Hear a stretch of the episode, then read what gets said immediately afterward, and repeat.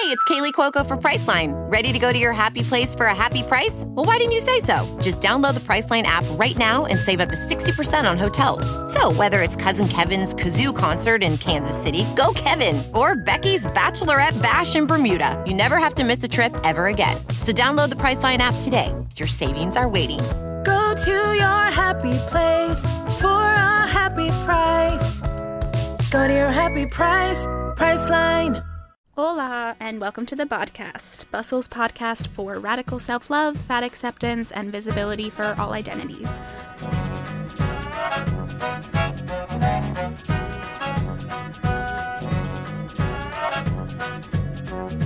I'm Marie Southard Ospina, and today I'm going to be talking to the sincerely fabulous Bad Fat Broads, Ariel Woodson and KC Slack.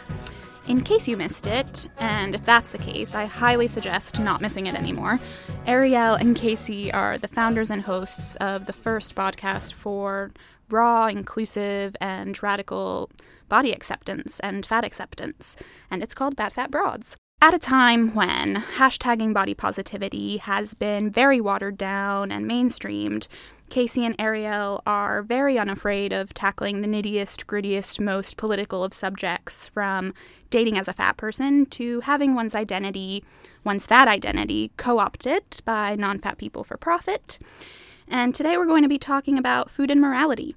You know, the way we assign moral connotations to cupcakes versus kale, and the way we chastise ourselves when we have a cheat day, as well as the implications of fatness being linked to either wealth or poverty throughout the centuries.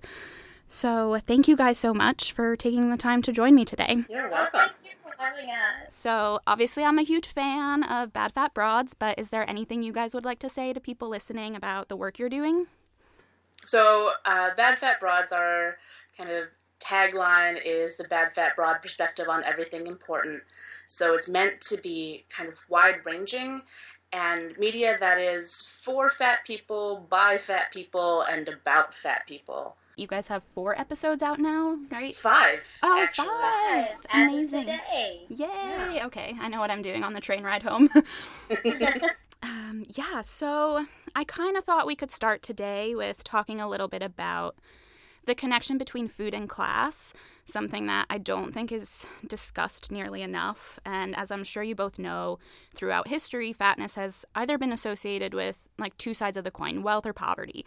And on the side of wealth, like all we have to really do is turn to the infinite political cartoons out there that are meant to represent negatively connoted individuals like Wall Street bankers and government officials and Uncle Sam's. And, you know, they're all depicted as fat and greedy and corrupt. And I feel like that image comes from the association of fatness and money observable as recent as like the later 19th century and still in developing nations. I just read a story on NPR of um, fat men's clubs, and the fat men's clubs were described as spectacular celebrations of the wealth and chubbiness of a bygone era.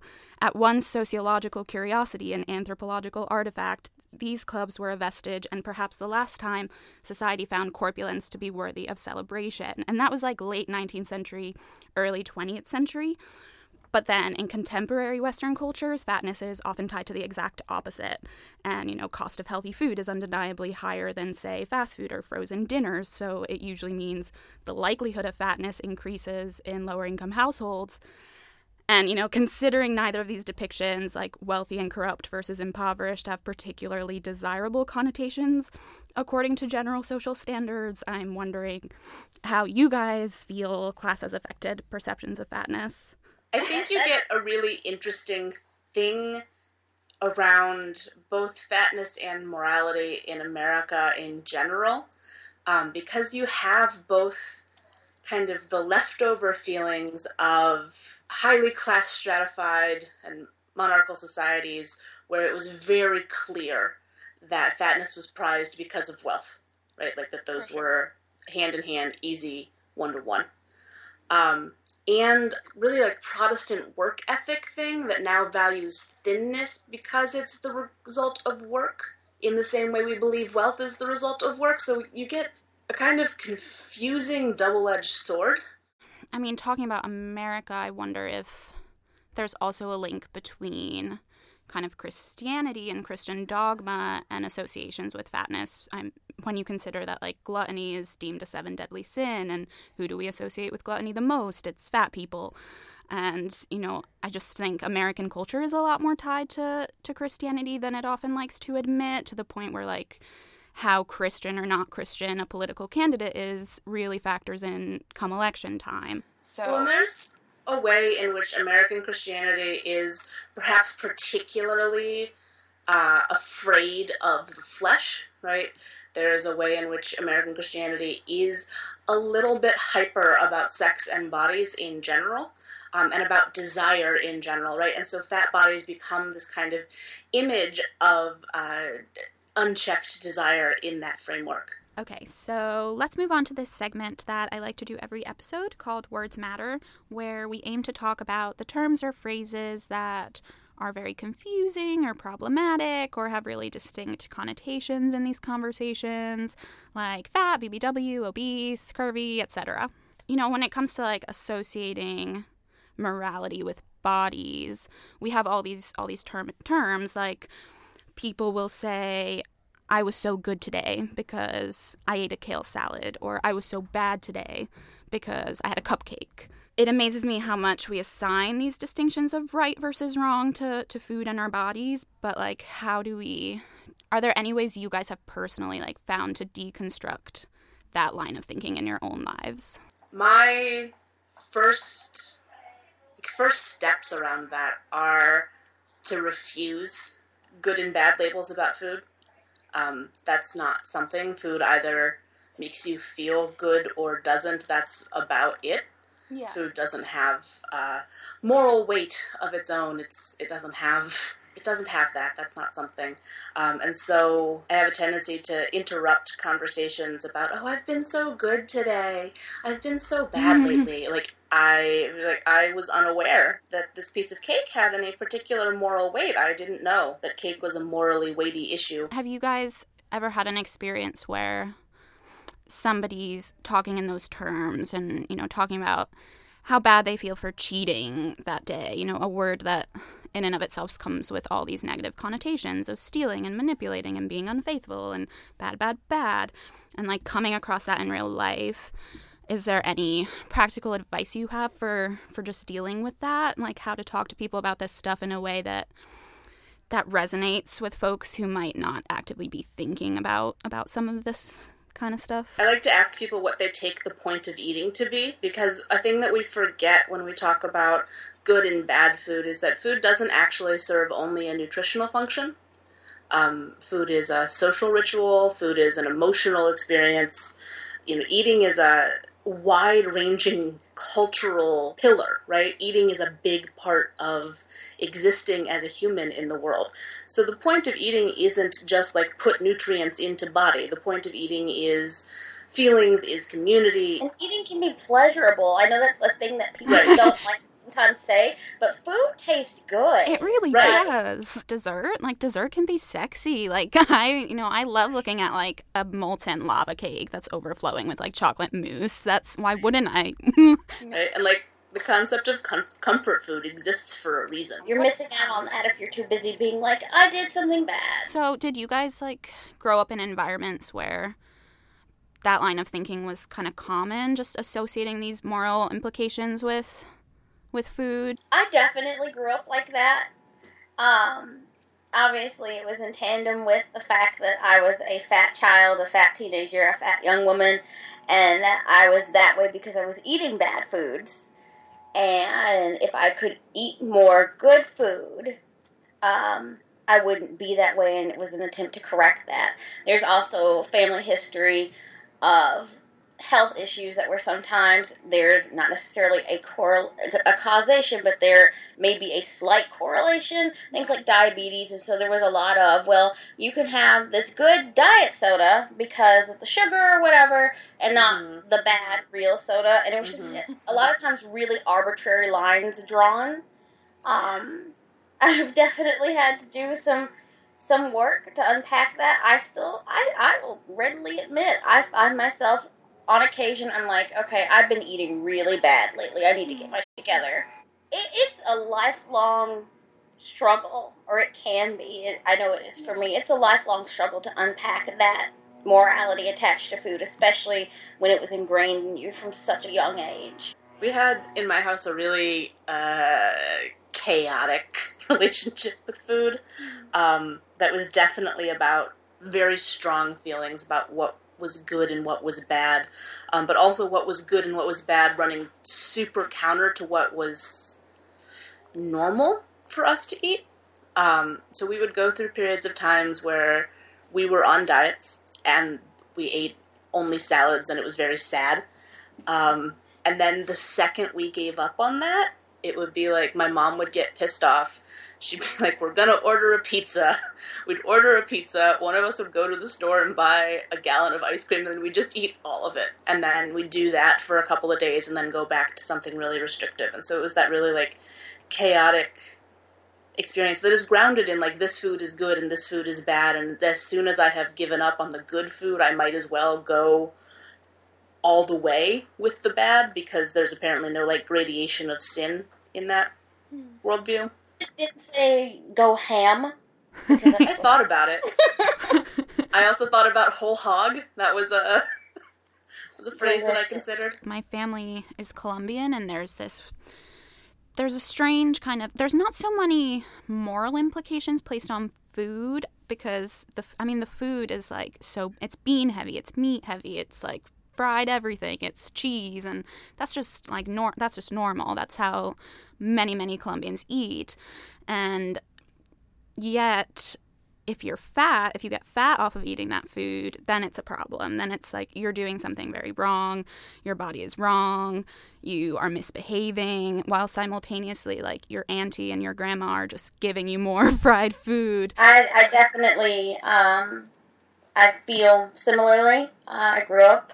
I am not a big fan of soul food, but it is a big thing. I'm black, if, in case you don't know. Um, so lots of fried chicken, greens, things like that.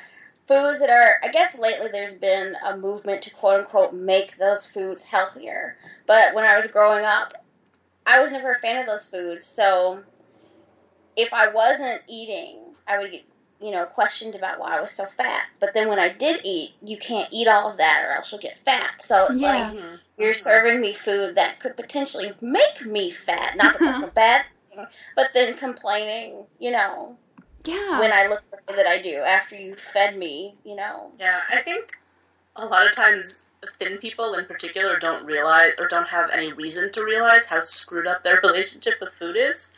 yeah. Um, but I just I can't ever walk into like a workplace kitchen and hear it's almost always women talking about like their lunch or about cake and, and we bond over it. hear That's- like yeah. disorder. That's the thing, and like sometimes it's almost like a bonding ritual. Like if you're, oftentimes if you're in a group of women, and the conversation goes towards food and diets and cleanses, it's like a joining, joining experience for people. Which I don't know. I find I just find that a bit troubling. it's incredibly troubling, but part of our like rituals of femininity is let's all talk about how we're performing our femininity correctly, which includes let's all talk about how we're making sure that our bodies are in control. I mean, but even like within the context of fat bodies, you see a lot of people like now talking about how well they can perform healthy eating.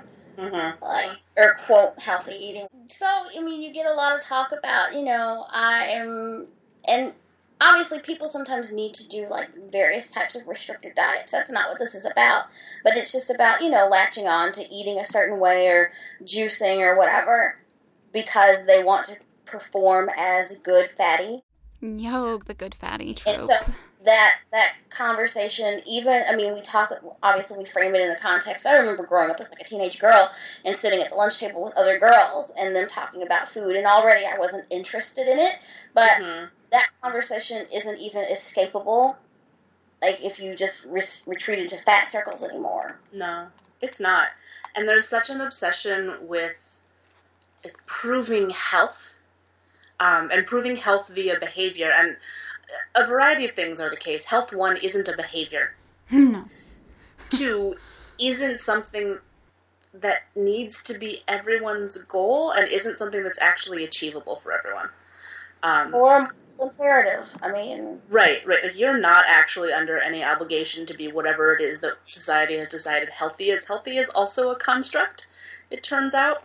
Yeah, Um, I totally agree. right and that winds up being a question about like what are bodies for and what is the goal of being alive? Um, and if the goal of being alive is to be alive for as long as possible and uh, productive in an industrial capitalist mode for as long as possible then uh, mm, maybe.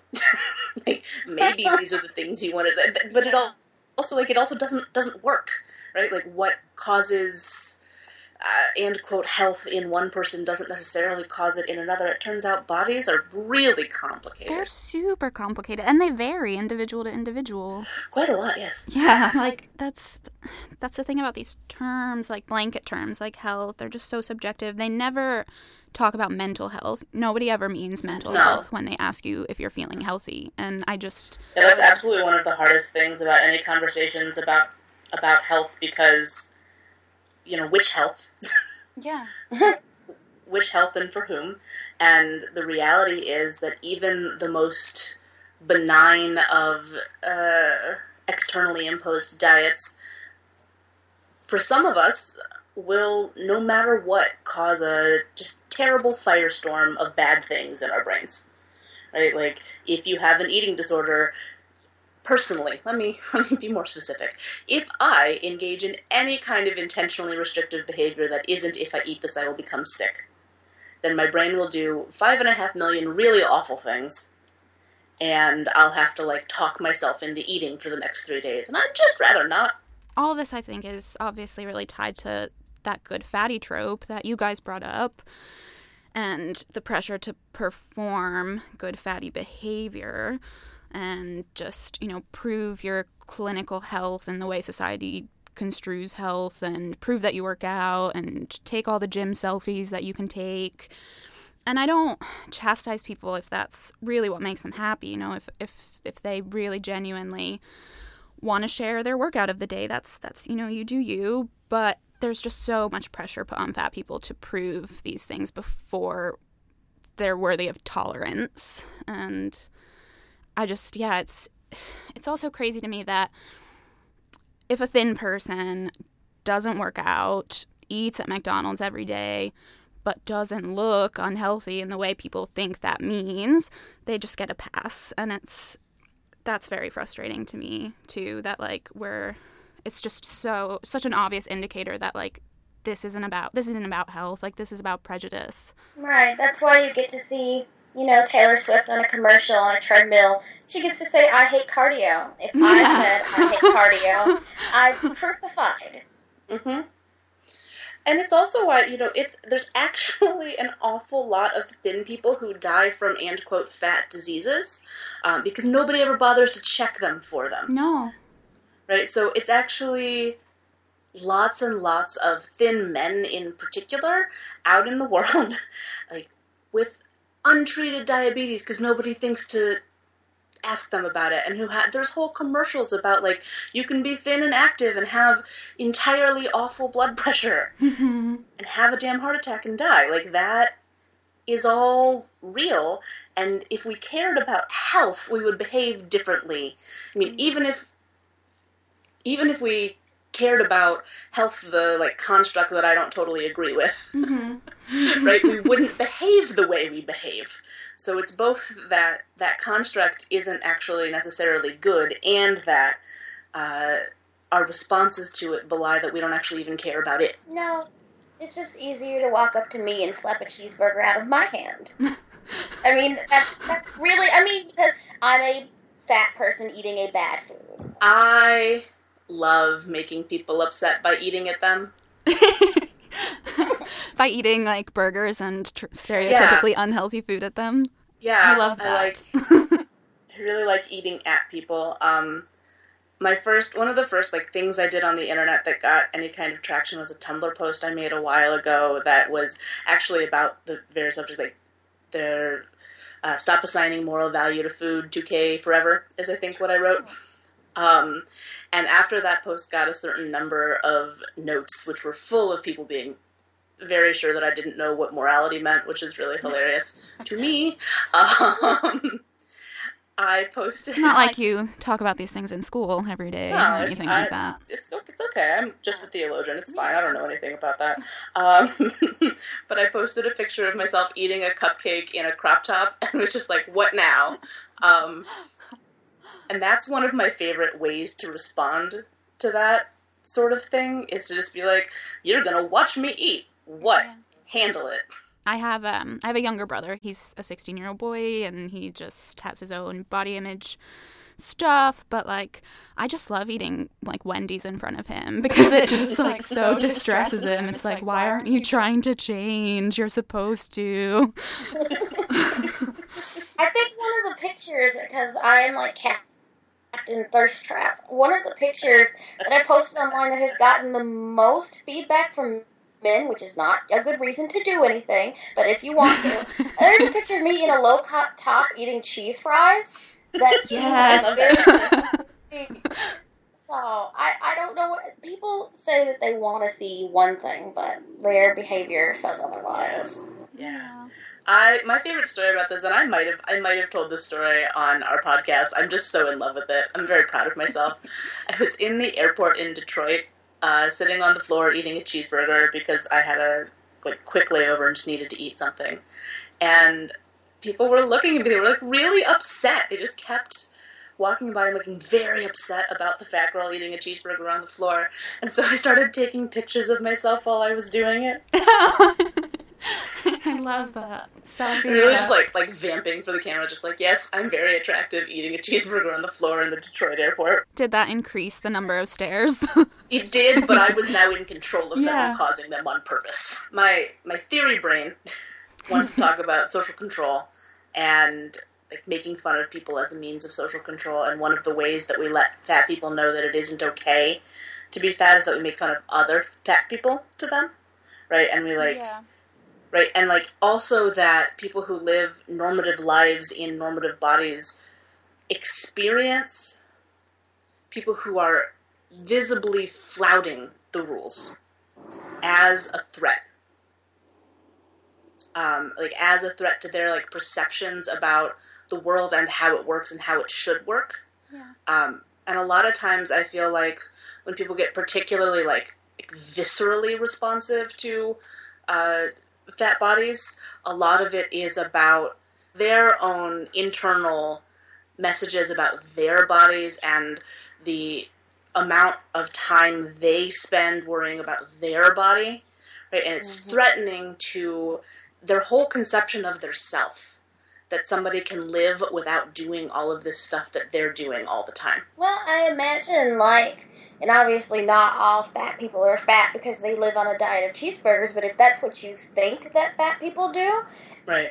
and you're sitting at home miserable with a salad, of course you're going to be mad at someone you think is getting by, not miserable with a plate of kale. yeah. Mm-hmm. So Why are they not wasting five segue. hours of their day on a treadmill? It's funny because now there's also this trend, the lazy girl trend, you know, ev- everywhere on Instagram and social media. And it's like, it's so cool to be sitting on the sofa eating pizza if I'm under a size eight.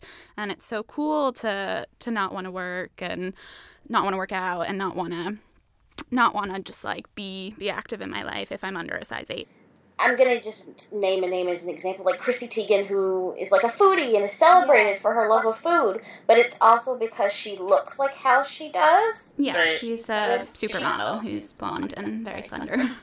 Right. Right. If she didn't look like that, her love of food would probably be a problem. Like, there's a reason why you don't see fat women getting cooking shows and things Right. like that. it's so interesting. I was just thinking about um, watching thin women on cooking shows and stuff talk about how much they love food. Welcome to Semi Homemade. I'm Sandra Lee. Let's get cooking. Delicious, delicious, delicious, delicious. And then thinking about Oprah in that terrible commercial. Oh yeah. This is the joy for me. I love bread.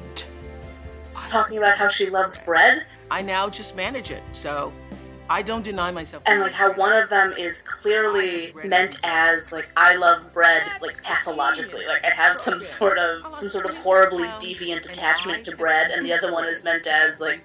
Look at me I'm cute. Look at how luscious that is. Traits associated with being fat, be it laziness or overeating in quotes or whatever it might be, become cute as soon as they're on a conventionally attractive woman. And that's why, like, cool girls, you know, can eat a burger Right. on a first date. And the guy says, Oh, you're so cool. I'm not used to being out with women who eat. right and I think that's always been there in the like cool girl thing and the like I want a girl who will eat a steak thing just like but but still I want you know I want her to be tiny and never gain any weight I want her to have a metabolism like a very powerful engine Yeah. yeah. And just. metabolism like a hemi is that a. Yeah, and just never show any like physical manifestations of the things that make her cool. right and like physical manifestations of her interest in pleasure are not allowed It's just a sea of contradictions, really.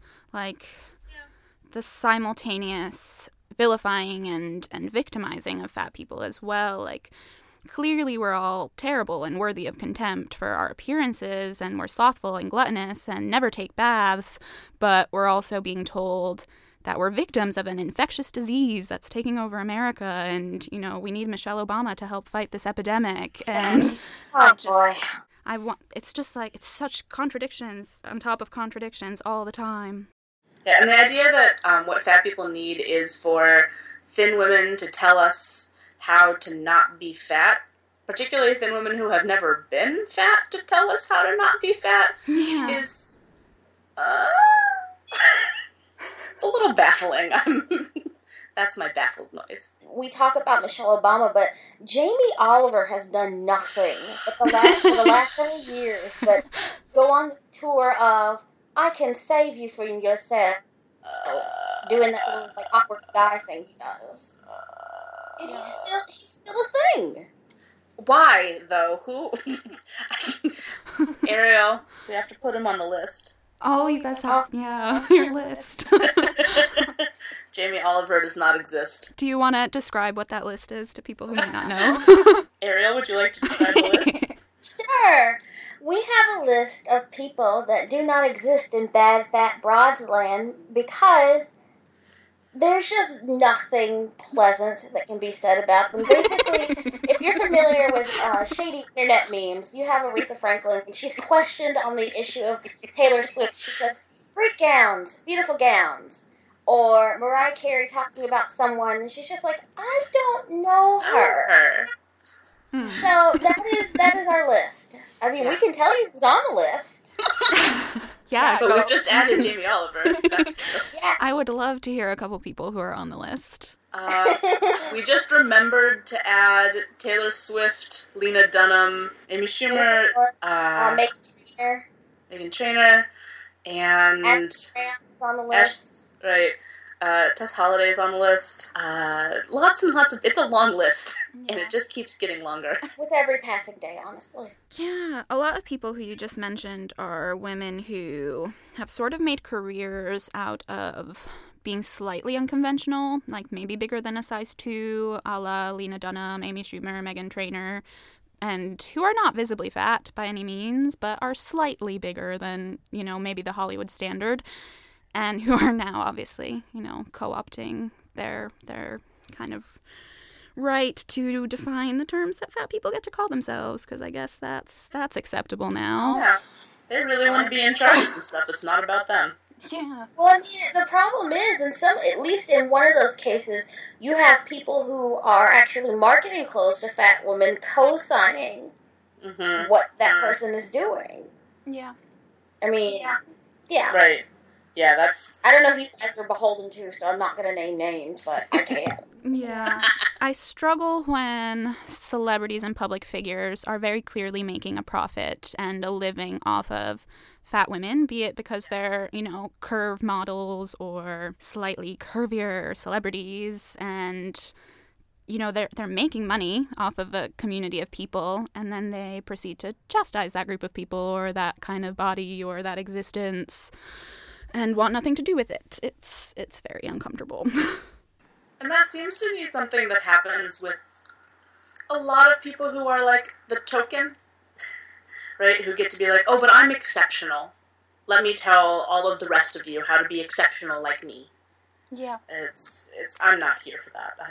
I'm, I'm gonna get so angry. I'm gonna swear. So I'm just gonna say that I'm not here for it. Do you think there's any way some of these people, anything these people could ever do to like redeem themselves and get off the list? Is be quiet and answer. yeah, no, hundred percent. That would help me. Um, Just some stop. of the, the people, mm, some of the people on the list who are actually fat, uh, could say new things, and I would feel differently. But most of the rest of them, I just need them to be quiet for a long time.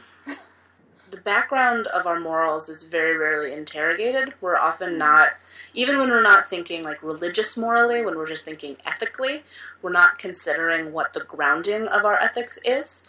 Um, and so we wind up making a lot of assumptions that don't actually make any sense if we take the time to look at them. Um, and one of those is this fatness is about unchecked desire, unchecked desire is definitely bad. Um, which in America comes straight out of a particular reading of the Bible, a particular understanding of what the word flesh means, and a particular understanding of flesh as bad, um, which then comes out in an opposition to literal fleshiness. Do you think sex and food are a lot more connected than than we sometimes like to talk about? Well, I mean, I see women eat sexy chocolate all the time on TV. Right. That's a. Right. These commercials are okay because they're conventionally thin women. Right, and they're conventionally thin women who are consuming food in a way that is pleasurable to a male gaze. Right, like it's it's all of that. Oh, cheesecake. Okay, what if I just had a small slice? Commercials that aren't explicitly supposed to be sexual or play into sexuality, I feel like you can still hear women sounding kind of orgasmic as they're like eating a spoonful of yogurt on on a commercial. Mmm, raspberry cheesecake. I've been thinking about this all day. Yoplait Light with 30 delicious flavors all around. I've, I've had yogurt, and it's not that good. it's good. but it's not that good. I've never in my life had yogurt that's half as good as everyone on television acts like it is. No.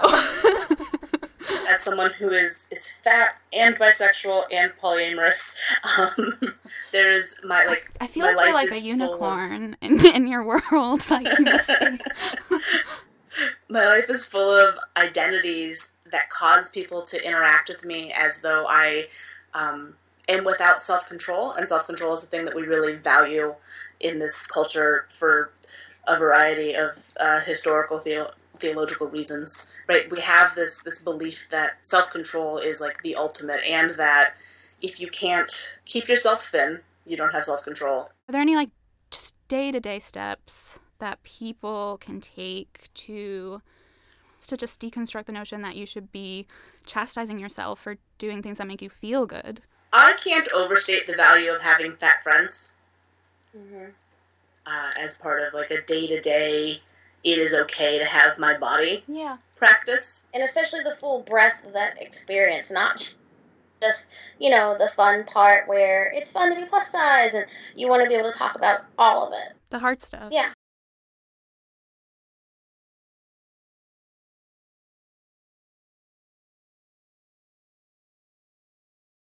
I think eating mindfully actually really matters, but I also think maybe like masturbating mindfully matters. and finding the like unity between those two experiences and both of them as like good things with no actual negative consequence to the world right? Like letting yourself enjoy eating something once a week at least. Um, like letting yourself enjoy feeling pleasure in your body we're not culturally taught to enjoy having bodies regardless of which ones we have um, and if, the more deviant your body the less you're taught to feel like you're allowed to enjoy having it and I love having my body. Like, my body is great. and I can only say that because I've spent a lot of time practicing being in it and enjoying being in it. As I say, I think it's important to try, if you can, because it can be hard, to seek out images, other images, because it's it's good that you build that internally. But just like how you have people inputting negative things into you mm-hmm. externally, it's important to have external reinforcement as much as you mm-hmm. can. So trying to find media and images and things that look like you, and obviously it's hard. Like I'm thinking of who I can look at in media or in popular culture that is a fat black woman and is not portrayed in a negative way. It's we're we're scraping the barrel there. Yeah. Yeah. The other thing, uh, if one happens to be so lucky as to be queer, um, having sex with other fat girls really helps. I, I do I do second that. It's very hard to not think you're sexy when you think someone who looks like you is sexy. It's like, oh right, I, all right, I'd bone me. so something that we're trying to do every week is give a little shout out to a body pause badass, someone who's contributing to these conversations but might not be getting the airtime as some of the bigger bloggers or activists. And I'm wondering if there's anybody you guys would like to shout out today. So the person I think of first, ha- I mean, has a pretty big platform, but I don't see her work passed around as much as I would like to. Um, Michelle at Fat Nutritionist. Her like, I can't say how important to my comfort with my body her work is. That's uh, I think she's amazing, and when she writes stuff, you should absolutely read it. Um, I am thinking of bad fat black girl. First thing I think of is my fat the my fat black sex story hashtag Yeah. she Oh yeah. uh, after the episode of Empire where Gabourey Sidibe's character had sex and With, people like, were very more cruel about that. But I know she writes regularly at Feministing, so yeah, yeah, that would be my person. That's rad. If people listening want to find you, where can they go? Go to Twitter at Bad Fat Broads. Facebook, I believe that's facebook.com slash Bad Fat Broads. It is. Um, we have a Patreon page because we love Patreon sugar parents. Um, search Bad Fat Broads. I actually don't remember what the URL. I'm pretty sure that it's one is- and then- patreon.com slash badfatbroads. That's probably it. and then we have our own website. Can you believe it? BadFatBroads.com. We're We- across the board, pretty easy to access. Basically, just Google Bad Fat Broads. I'm at Kiddo True. Mhm, and I'm Uh, at Femmina, that's how you pronounce that, but it's spelled F E M M I N A. awesome. And when can people expect the next episode? Uh, next week. Well, there was a new one today. Thank you for having us Thank on. you guys again. Thank you so much for everything. Bye. Bye.